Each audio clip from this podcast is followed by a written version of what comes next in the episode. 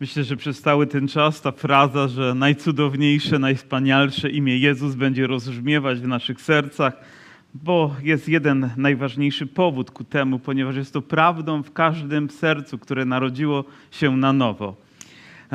Wczoraj miałem przywilej być w Pabianicach przez wiele, wiele godzin różnych spotkań, różnych rozmów w miejscu wyjątkowym. Wydaje się, nawet nie zdawałem sobie sprawy, że jest to miejsce tak trudne też, ponieważ tam nazwano Pabianice Zagłębiem dopalaczy. Ktoś słyszał z Was o tym wcześniej, może tylko nieliczni, którzy słyszeli świadectwo Irka, który tam też służy, ale są tam społeczności chrześcijańskie, są tam ludzie, którzy pracują dla chwały Bożej, którzy wyrywają ludzi z grzechów przez imię Jezus. To jest możliwe. I słyszałem tyle wspaniałych świadectw, widziałem też tyle Bożego działania, także jestem też i tym zachęcony. I, pozdrowienia też ze społeczności tamtejszej i od e, pastora naszego prezbitera Andrzeja Bańskiego i od e, Mariana Dwulata. Jeżeli ktoś zna ich, to pozdrawiam bardzo, bardzo serdecznie. Wierzę, że i tutejszy czas, który spędzimy dzisiaj razem, będzie błogosławiony. Amen. My też żyjemy w Zagłębiu i tak, gdy myślę o tym, z czego chciałbym, żeby było znane nasze Zagłębie, to najlepiej z tego, co najlepsze, z tego, co Boże, z Kościoła, z Ewangelii, e, z miłości Bożej. A dzisiaj wierzę, że też będzie to ten czas znany z uwielbienia, który mieliśmy i z czasu, który spędzimy razem przy studiowaniu kolejnego rozdziału z Księgi Jozłego. Dochodzimy do trzeciego rozdziału tejże księgi i oto mm, pewien kaznodzieja, który narodził się w XIX wieku, dożył prawie 100 lat, zakończył swój bieg u schyłku XX wieku, nazywał się Oswald Smith. Nie wiem, czy ktoś z Was o nim słyszał. Napisał wiele wspaniałych książek, niektóre są również przetłumaczone na język polski. Jedna z nich pod tytułem Moc z wysokości. O ile pamiętam, była wydana w 1960 roku, także sporo przed moimi narodzinami ale z- prawdy, które tam są zawarte, one do dnia dzisiejszego są po prostu Bożymi prawdami. I on opisuje tam pewne ważne wydarzenia z dziejów Izraela, które są kluczowe również i dla nas, dla Kościoła. Dlaczego? Ponieważ coś symbolizują, coś obrazują. Oto tak mówi, że wyjście narodu izraelskiego z Egiptu jest obrazem naszego nowego narodzenia. Prawda? Narodziliśmy się na nowo, Bóg wyrwał nas z ciemności, z Egiptu, z grzechu i uczynił nas swoim ludem i prowadzi dalej. Przejście przez morze symbolizuje chrzest nasze zanurzenie w Chrystusa, nasza deklaracja wiary, nasz etap, który mówi nie ma powrotu do tego świata. Teraz idziemy tylko z Bogiem, idziemy dla Niego. Nawet jeżeli trzeba iść przez pustynię kawałek, przez trudności, to wiemy, że Pan będzie z nami, On będzie nas zaopatrywać, ale to znowu kolejny etap i on właśnie jest opisany też i w księdze Jozułego i do niego się zbliżamy, przejście przez Jordan. I oczywiście tutaj szkoły są różne. Niektórzy uznają, że to jest miejsce, kiedy symbolizuje chrzest, ale on mówi, że jest to obraz chrztu, ale chrztu w Duchu Świętym, zanurzeniu w Bożej obecności, w Jego mocy. Dlaczego? Bo Izrael o własnych siłach, o własnych zdolnościach nie byłby w stanie posiąść tych ziem obietnic. W tym musiał być Bóg. Bóg musiał być pośród nich, w ich sercach, w ich życiu, aby to dzieło mogło się dokonać. I myślę, że wszystkie te prawdy powinny mieć odzwierciedlenie ró- również w naszym życiu. Tak, potrzebujemy się na nowo narodzić, tak, potrzebujemy przyjąć chrzest w wieku świadomym przez całkowite zanurzenie, jako wyraz naszej wiary, jako wyraz deklaracji też naszego poświęcenia dla Boga, przymierza razem z Nim, ale potrzebujemy iść dalej. Potrzebujemy również być przyobleczeni moc z wysokości. I ta książka ma taki tytuł. A też czytając nieco w historii, dowiedziałem się, że ojcowie Kościoła, a więc ci, którzy byli jeszcze tymi, którzy pamiętali naukę apostolską w taki bezpośredni sposób przekazywaną niemal z ust do ust, oni już patrząc na księgę Jozułego, widzieli tam, jak w tej księdze, proroczą zapowiedź tego, czego dokonał Jezus. I również ta księga jest bardzo symboliczna, jest pełna, pełna obrazów, pełna nauki również dla nas, ludzi żyjących w Nowym Testamencie, w Nowym Przymierzu. Em, i również rozdział trzeci i czwarty uważali za kluczowe rozdziały. Więc mówię ten wstęp nieco przydługi, dlatego, żeby uzmysłowić nam, jak ważny jest trzeci i czwarty rozdział również Księgi Jozułego, jak wiele może wnieść do naszego życia, gdy tylko znajdzie tam przestrzeń, aby to słowo zostało tam umieszczone. Ale nim zanurzymy się w trzeci rozdział, chciałbym, żebyśmy jeszcze raz przypomnieli sobie ostatni wiersz drugiego rozdziału, który mówi oto tak. Gdy przyszli wywiadowcy do Jozułego, pamiętacie, byli w Jerychu, zostali w cudowny sposób ocaleni, wrócili przez Rahab również, która dzięki temu z łaski Bożej i jej dom dostąpiło zbawienia i rzekli do Jozułego, Pan dał całą tę ziemię w nasze ręce, a także wszyscy jej mieszkańcy drżą przed nami.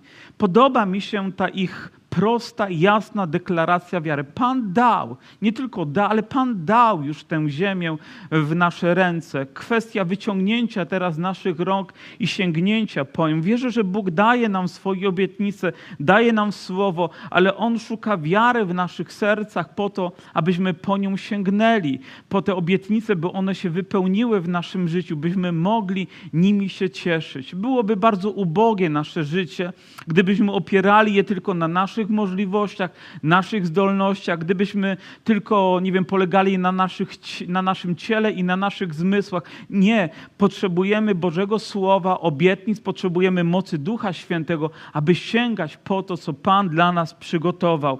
I oto tak rozpoczyna się trzeci rozdział. Jozue wstał wcześnie rano. My mamy takie powiedzenie, kto rano wstaje, ten dobrze czyni, ponieważ może wiele otrzymać przez cały dzień. Nie wiem dlaczego, ale ostatnimi czasy, czy to już kwestia wieku, jeżeli ktoś jest trochę starszy ode mnie, to może, może potwierdzić, że człowiek coraz częściej budzi się w nocy. Nie wiem, jak w zegarku się zdarza, że co którąś noc budzę się trzecia, trzydzieści, jakby ktoś, nie wiem, nożyczkami odciął mi sen, odchodzi i wiem jedno, potrzebuję iść do mojego gabinetu, otworzyć Boże Słowo i modlić się i czytać, modlić się i czytać. I, to jakiś czas trwa i później mogę wrócić do łóżka nawet, ale ten czas muszę po prostu, jest taki wewnętrzny przymus poświęcić na to. A on oczekiwał pewnie tego, co Bóg uczynił, podekscytowany tym, stał wcześniej rano i, wy, i rano i wyruszyli on oraz wszyscy synowie izraelscy Shittim i przybyli do Jordanu tam przenocowali, zanim się przeprawili. Po upływie trzech dni przeszli przełożeni przez obóz i nakazali ludowi, gdy ujrzycie skrzynię przymierza Pana Boga waszego i kapłanów i lewitów niosących ją, to każdy, to także wy wyruszycie z waszych miejsc i idźcie za nią. Myślę, że my nie lubimy, kiedy nam się coś nakazuje, że nie, nie, chcemy, żeby ktoś zmuszał nas do czegoś. Przecież jesteśmy wolnymi ludźmi, a zwłaszcza my, ewangeliczni ludzie, przecież nie musimy nic zrobić. Ale to słowo mówi nam, że nakazali ludowi, polecili.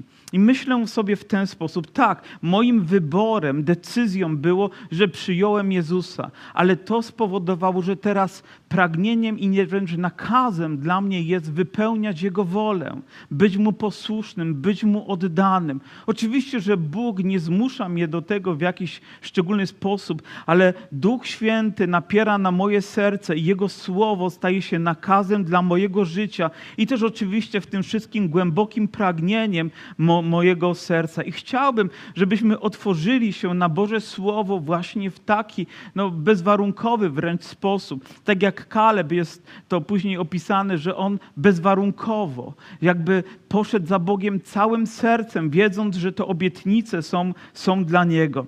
I oto mieli taki nakaz, że gdy ujrzą skrzynię przymierza Pana Boga i kapłanów, którzy niosą, to oni ruszą za nimi. Gdy oni podniosą, oni ruszą za nimi. Innymi słowy, nie ruszajcie się, jeżeli tego nie zobaczycie. Musicie zobaczyć to, żeby za tym pójść. Jakie rzeczy w naszym życiu powinny nas upewnić, że w tym jest Bóg? Inaczej nie powinniśmy przykładać do tego ani serca, ani rąk, ani naszego poświęcenia.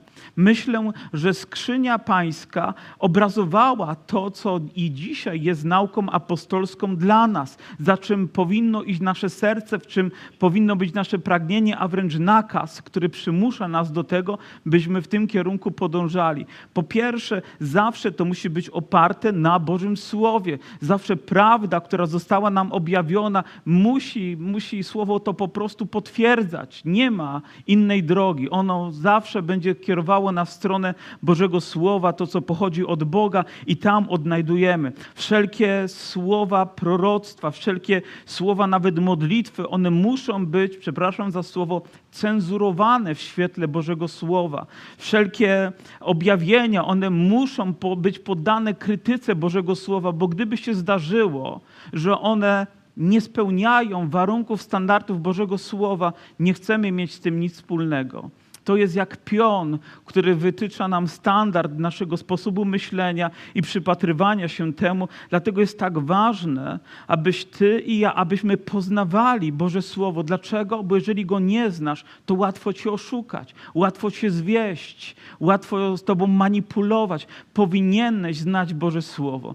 Chyba to mówiłem, ale wiele, wiele lat temu, gdy przyjeżdżali do nas kaznodziejowie z Zachodu, a zwłaszcza ze Stanów Zjednoczonych, to były lata 80., może początek 90., byli zdumieni znajomością Bożego Słowa przez, nazwijmy to, szeregowych wierzących. Jak ludzie głęboko znali Słowo, jak potrafili cytować, odnosić i dopytywać o nawet jakieś szczegóły. Dlaczego? Bo czytali Boże Słowo. Dlaczego? Bo rozważali Boże Słowo. Dlaczego? Bo przychodzili na nabożeństwa z Bożym Słowem. Nawet kaznodzieje sprawdzali, czy on właściwie interpretuje Boże Słowo, ponieważ jest to tak ważne. Nie chodzi tylko o to, że coś ci się podoba albo mniej podoba, ale czy jest to prawdą wynikającą z nauki, która jest tutaj zawarta. I dzisiaj również te same kryteria powinny i nam przyświecać. Po drugie, powinniśmy być pewni, że jest tym Boża moc, że jest tym Boża chwała, bo jeżeli nie, to być może jest to tylko jakiś legalizm, jest to jakieś ludzkie polecenie,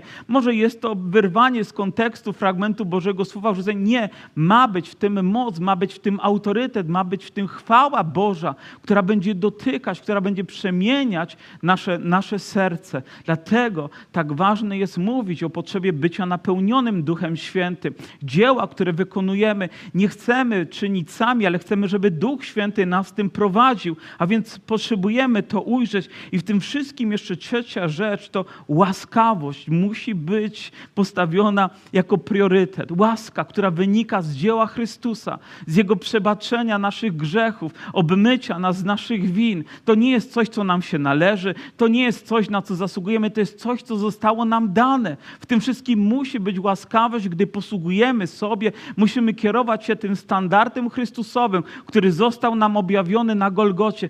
Myślę, że moglibyśmy jeszcze tą listę wydłużać, ale to są fundamentalne prawdy, które powinny przyświecić. Jeżeli tego nie ujrzę, jeżeli nie ujrzę tego w Kościele, nauki apostolskiej, prawdy Bożego Słowa, autorytetu i mocy Ducha i łaski, na której opiera się również nasza nauka, to nie wiem, czy chciałbym w takim miejscu przebywać. Może tylko moc niektórym wystarczy, może niektórym tylko słowo wystarczy, ale ja chcę wszystko. I mam nadzieję, że Wy również. Amen. Chcemy brać wszystko to, co jest dla nas również cenną, i gdy to zobaczycie, i kapłanów, lewitów niosących, a więc ludzi, którzy byli do tego przygotowani, oni byli uświęceni, oni byli namaszczeni do tego, to nie mógł zwykły człowiek nawet to podnieść. Dlaczego? Bo by zginął. O czym inne historie Starego Testamentu nam donoszą. Oni przygotowywali się do tego. Oni byli powołani przez Boga, żeby, żeby to czynić. I, i nie wiem, nie chcę się daleko zapędzać oczywiście, bo nie mamy na to czasu, ale nie wierzę też, że każdy w kościele powinien nauczać, że każdy w kościele, kto tylko chce, może przekazywać prawdę. Nie, powinieneś mieć świadectwo w swoim życiu, powołania, uświęcenia, powinieneś być sprawdzony, powinieneś być wypróbowany w wierze, powinieneś mieć polecenia starszych ludzi, którzy, którzy też y, i znają Twoje życie. Wtedy, myślę, jest miejsce na to, żeby żeby i w tym być zaangażowanym. I mówi, gdy zobaczycie, mówi, wyruszcie z waszych miejsc i idźcie za nią. Innymi słowy, powstańcie i idźcie.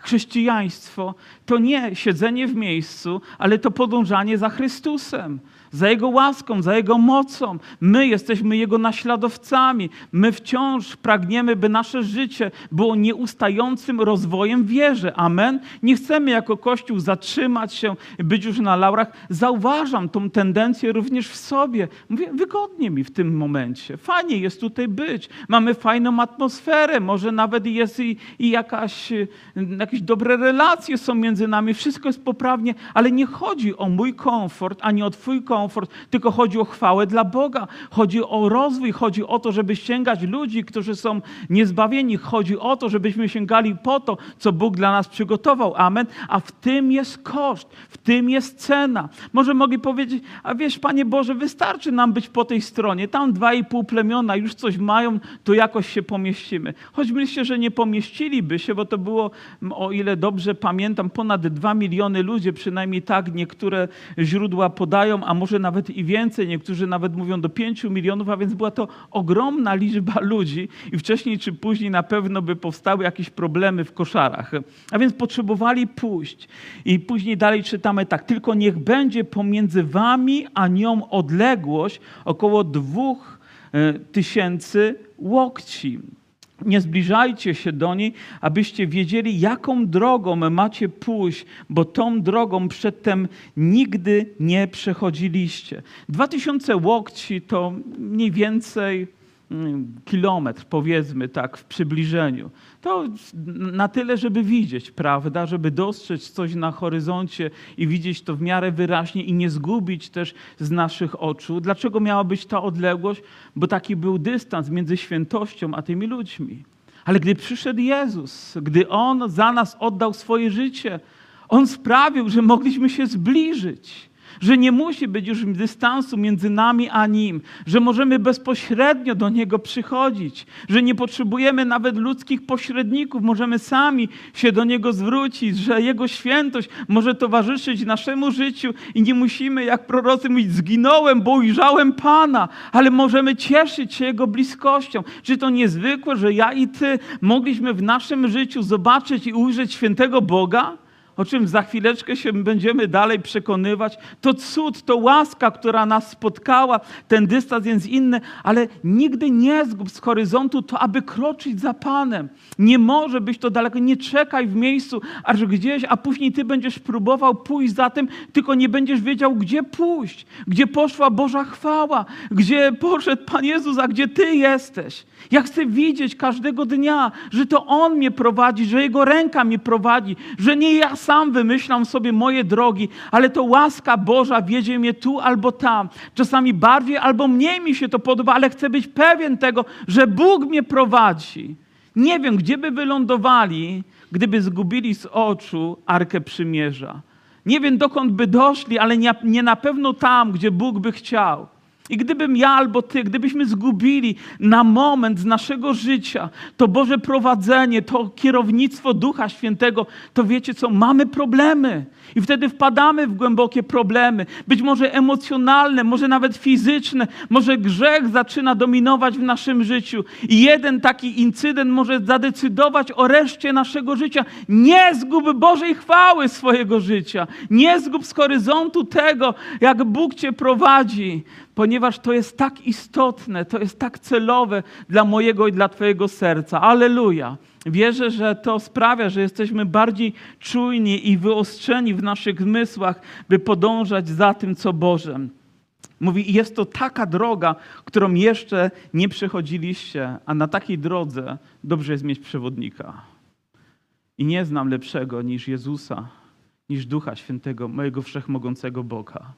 On wie, gdzie mnie poprowadzić, wie, gdzie jest dla mnie najlepsze miejsce i chce tam być. A Jozue rzekł do ludu: Poświęćcie się, bo jutro Pan dokona wśród was cudów. Czy to nie piękne? Poświęćcie się, bo jutro Pan dokona wśród was cudów. Ja nie wiem, co przyniesie jutro dzień, jutrzejszy dzień, ale wiem, że Bóg chce, żebym dzisiaj się poświęcił. Bo jutrzejszy dzień będzie obfitował w Jego łaskę i w Jego moc w moim życiu. Jeżeli dzisiaj to uczynię.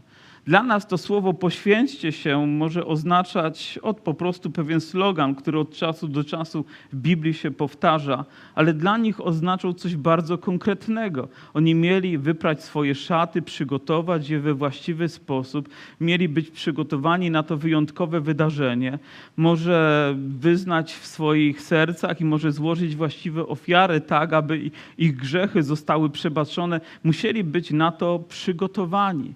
Gdybyśmy powiedzieli, jutro przyjdzie Pan, to dzisiaj warto byłoby się poświęcić, prawda? Warto byłoby się przygotować na to, co Bóg przygotowuje. I chcemy oglądać wielkie rzeczy w naszym życiu. Chcemy oglądać wielką chwałę Bożą. Czy są tutaj chętni? Chcą oglądać Jego cuda, manifestacje Jego mocy? To miał i poświęćcie się. Dzisiaj, teraz.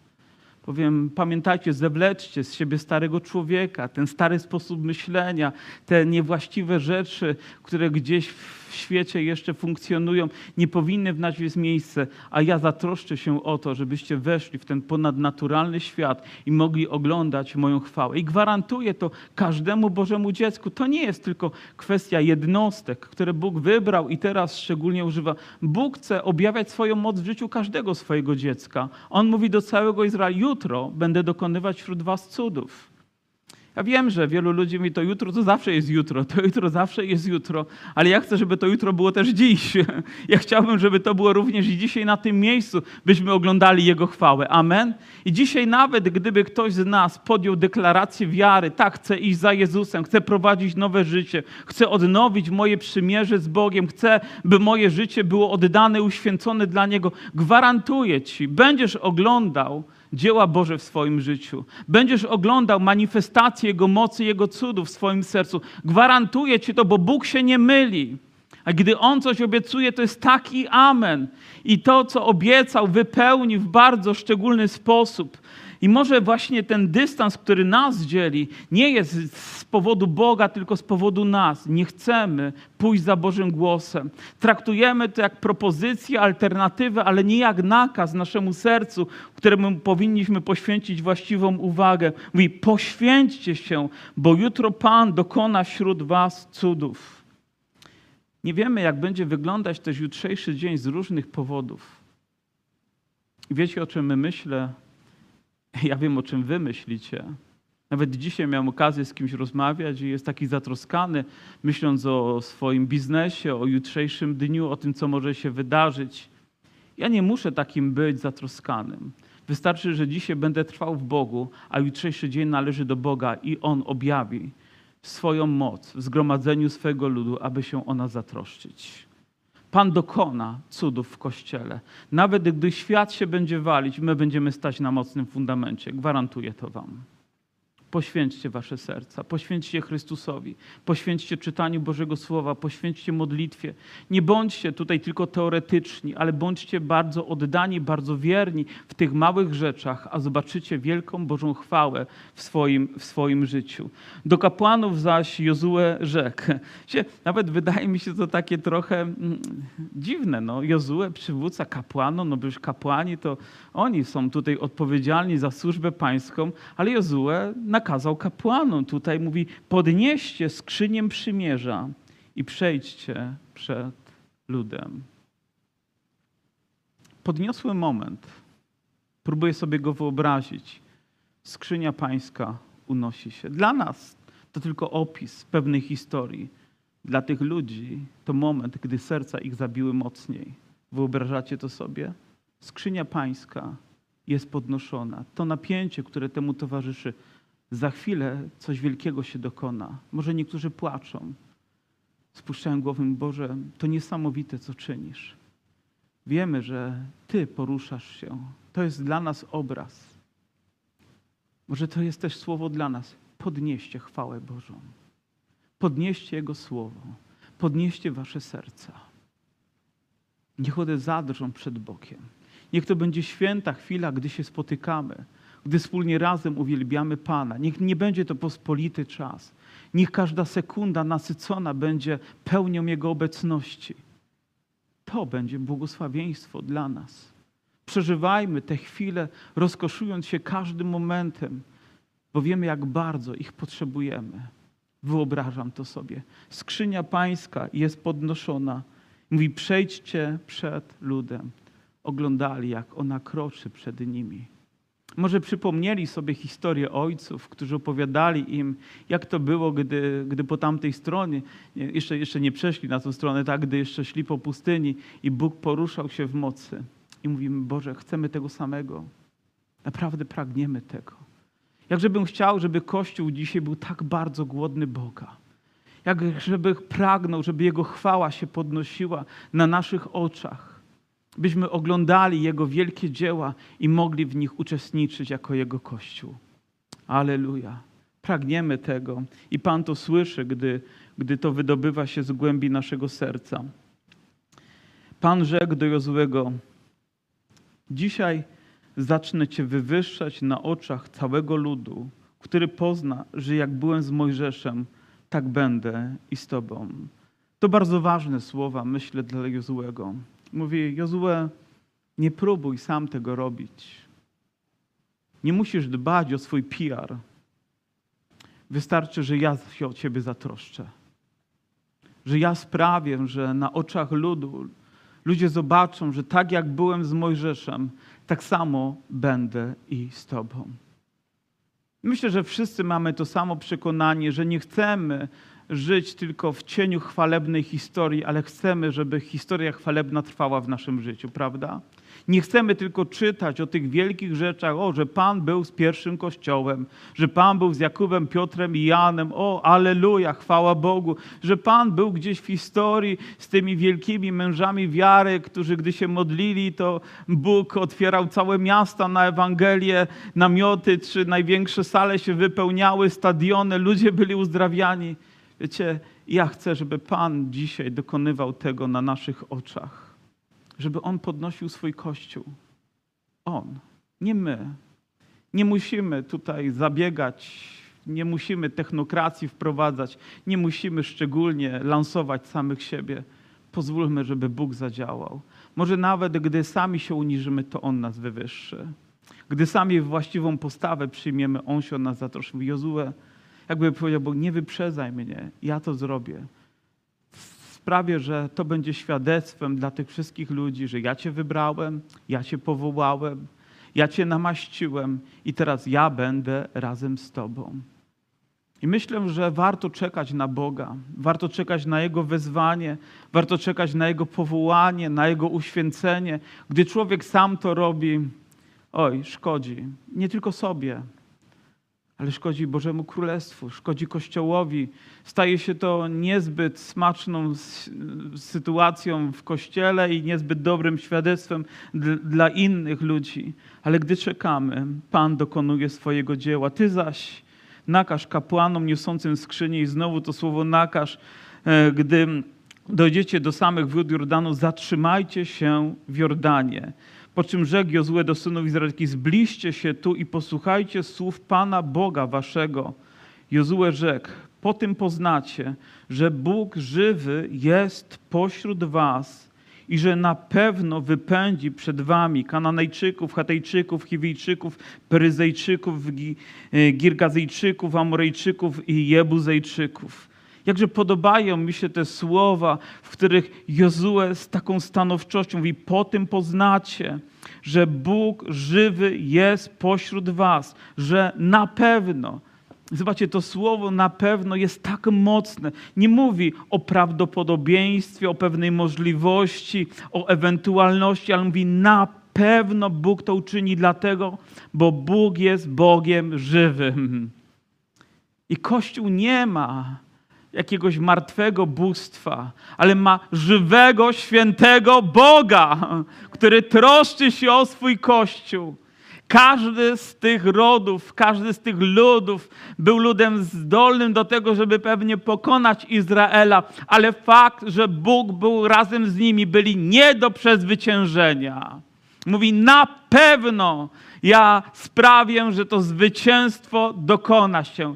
I myślę, że te słowa tak wiele razy w Biblii padały w różnych sytuacjach, gdy Bóg zapewniał swój Kościół. A powiedzcie mi, czyż nie zapewnił również nas, że będzie z nami, że nie opuści nas, że On zwycięży każdy grzech, On rozprawi się z każdym niepokojem, z każdą troską i z każdym problemem. Czyż nie obiecał nam to, tego Bóg? Moglibyśmy do tej listy tych ludów przypisać szereg rzeczy, które nas obarczają. Oczywiście, że nie walczymy dzisiaj z ludźmi, że nie walczymy z tym ludem albo z takim ludem, ale walczymy z pokusami, walczymy z grzechem, walczymy z przeciwnościami, walczymy z presjami, walczymy z siłami ciemności, ale w Chrystusie jesteśmy niepokonani. On powiedział: Na pewno zwyciężycie, na pewno mój Kościół zwycięży, bo ja jestem tego gwarancją, ja to przypieczętowałem, ja jestem Amen, ja jestem Alfa i Omega. To znaczy, że był na początku i będzie na końcu i jest całą treścią. Aleluja. Co za wspaniałe słowo zachęty dla Kościoła, co za wspaniałe słowo otuchy dla mojego serca, że mój Bóg jest razem ze mną. Mówi, zatrzymajcie się tu. Mówi, po tym poznacie. I później, gdy musimy nieco przyspieszyć, gdy stopy kapłanów e, niosących skrzynię Pana, e, władcy całej ziemi, staną w wodzie Jordanu, wody Jordanu zostaną rozdzielone i wody płynące z góry staną jak jeden wał. Po prostu Bóg to mówi i to się dzieje. Tak, Bóg powiedział, że wody się zatrzymają i nie wiem, choćby całe piekło się sprzysięgło i deszcze padały w nieskończony sposób, to i tak się zatrzymają. Po prostu bo Bóg wypełni swoje słowo. A w tym czasie, gdy czytamy o tym w wierszu 15, Jordan bowiem przez cały ten okres żniwa występuje z brzegów, a więc wydaje się, że to był najbardziej niekorzystny moment do przeprawienia się przez Jordan. Ale Bóg uwielbia takie momenty, żeby nam coś pokazać. Nie wybiera dobrego, łatwego okresu. Może ten okres, w którym żyjemy, to dobry okres, żeby Bóg zamanifestował swoją chwałę. Amen? Naprawdę dobry okres. Trudny, niebezpieczny, pełen obciążeń, ale czyż to przezwycięży naszego Boga? Nie. Gdy On mówi, to Jego słowo po prostu się wypełni w nas. W najtrudniejszym czasie Bóg okazuje swoją wielką moc swoją wielką chwałę. W największej trosce i może największej trudności Twojego życia przychodzi Jego obecność Jego chwała, aby okazać swoją moc. Ile razy słyszałem świadectwa ludzi, którzy w najgorszym momencie swojego, w najtrudniejszym, w najniebezpieczniejszym, w najbardziej tragicznym może upodlonym momencie życia zaczęli wzywać imienia Boga i zmieniało się wszystko. Ten jeden moment stał się tą świętą chwilą, która przemieniła ich całe życie. Wczoraj też miałem okazję e, słyszeć świadectwo, powiedzmy, brata Roberta, jego nazwisko jakby nie ma tu znaczenia, chodził na klub AA, ponieważ nie dawał sobie rady z alkoholem, z alkoholizmem, próbował go przezwyciężyć, przez jakiś czas już nie pił. Mówi, ludzie wręczali mi z tego powodu puchary, bo ileś tam dni już nie pije i wszyscy klaskali, a on wiedział, że tylko chwila i wróci do alkoholizmu, tylko moment i go nie będzie. Jeden ułamek sekundy i nie ma człowieka. O tak, może nie pił już jakiś czas, ale jego życie w ogóle się nie zmieniało, nie zmieniało. Jego stosunek do innych, jego sposób myślenia i styl życia. Mówi, gdy żona nawet na to patrzyła, to mówi, jeszcze raz tylko coś o tobie dobrego powiedzą, a ja wyjdę.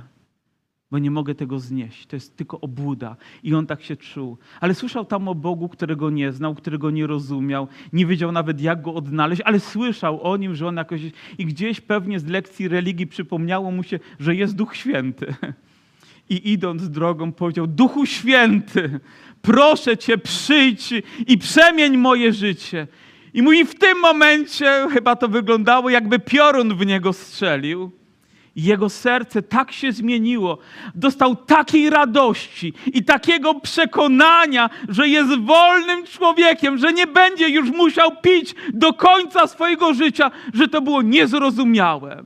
Zaczął biegać po wszystkich znanych mu osobach, żeby mu to wytłumaczyli. Poszedł do jakiegoś duchownego, do księdza, a ksiądz mówi: Nie rozumie, idź sobie. Poszedł do kogoś innego, mówi: Nie znam się na tym, szukaj gdzie indziej. Aż w końcu spotkał zwykłego, wydaje się, szeregowego, wierzącego człowieka. I ten powiedział: Ty po prostu się narodziłeś na nowo. Aleluja. To takie proste, ale takie chwalebne, gdy serce człowieka się zmienia. Amen? Amen! Aleluja! Właśnie tego oczekujemy. Takiej manifestacji Bożej mocy. Wody zatrzymały się, muszą się zatrzymać. Piekło musi ustąpić, gdy pojawia się Boży lud, ponieważ ma żywego Boga, świętego Boga, pełnego chwały Boga. I moglibyśmy tutaj technicznie opisywać, jak to się stało, ale ja nie wiem, czy aż takie to ma znaczenie. Niektórzy próbują to wyjaśniać, że gdzieś tam w górze rzeki, powiem, skała się zwaliła, zatrzymała te wody, one się piętrzyły, oni mogli przemknąć. Jeżeli Bóg tak chciał, to pewnie ta skała w tym momencie mogła się tam zwalić, żeby oni mogli przejść, ale oczywiście te wody się zatrzymały na tyle, żeby Boży lud mógł przejść. Kiedyś pewnego człowieka, który zwiastował Ewangelię, oskarżano. On podczas zwiastowania wymyślał sobie jakby nową gramatykę. Nie? I mówią, o, zwiastował Ewangelię, ale gdzieś te jego słowa nie były może tak e, pieszczące uszy tych wszystkich uczonych w piśmie, którzy chcieli tego słuchać, że go oskarżali, krytykowali, aż pewnego dnia zwiastował Ewangelię z taką mocą, z taką chwałą Bożą, wezwał ludzi i tutaj dziesiątki, setki ludzi wyszło, żeby oddać życie Jezusowi. Wtedy zwrócił się do tych wszystkich ludzi i mówi, to jest moja gramatyka. To jest po prostu Boża odpowiedź. Nie wiemy jak, ale Bóg tego dokonuje w ponadnaturalny sposób, aby objawić swoją moc, by człowiek nie polegał na sobie. Amen? To piękne. Ka kapłani niosący skrzymię przymierza Pana stanęli i posłuchajcie tego słowa. Pewnie, pewnie na suchym gruncie. Jak stanęli? Pewnie, mocno. Na czym? Na suchym gruncie. My stanęliśmy na skale, którą jest Jezus. Jest to najpewniejszy grunt, na którym możemy budować nasze życie. Czy to nie jest dobra wiadomość dla nas? Wody muszą się zatrzymać, rozstąpić musi się morze i inne rzeczy za chwilę się pojawią, ponieważ kroczy Boży lud z Bożą chwałą po środku Jordanu, w tym najmniej dogodnym momencie, w samym środku Jordanu jest Boży lud, ponieważ Pan jest razem z nimi a cały Izrael przeprawiał się po suchej ziemi, aż wreszcie cały naród zakończył przeprawę przez Jordan. I wierzę, że Bożą wolą jest, żeby cały lud, cały Kościół, każdy wierzący człowiek mógł dostąpić tego, co Bóg obiecał dla niego. Jeżeli będziemy za nim kroczyć, jeżeli będziemy widzieć Jego chwałę Jego moc w naszym życiu, nie będzie rzeczy niemożliwych. Nie będzie rzeczy niemożliwych. Oto grunt prawdy, oto grunt mocy, oto grunt łaski, oto grunt chwały, na którym staje dzisiaj Kościół. Wobec trudności, wobec wyzwań, wobec niebezpieczeństw, wobec kląt, wobec grzechu, wobec wszystkiego, z czym mógłby się cały świat sprzysiąść przeciwko nam, nie jest w stanie nas pokonać, bo ten, który jest w nas, jest większy. Aleluja. Powstańmy.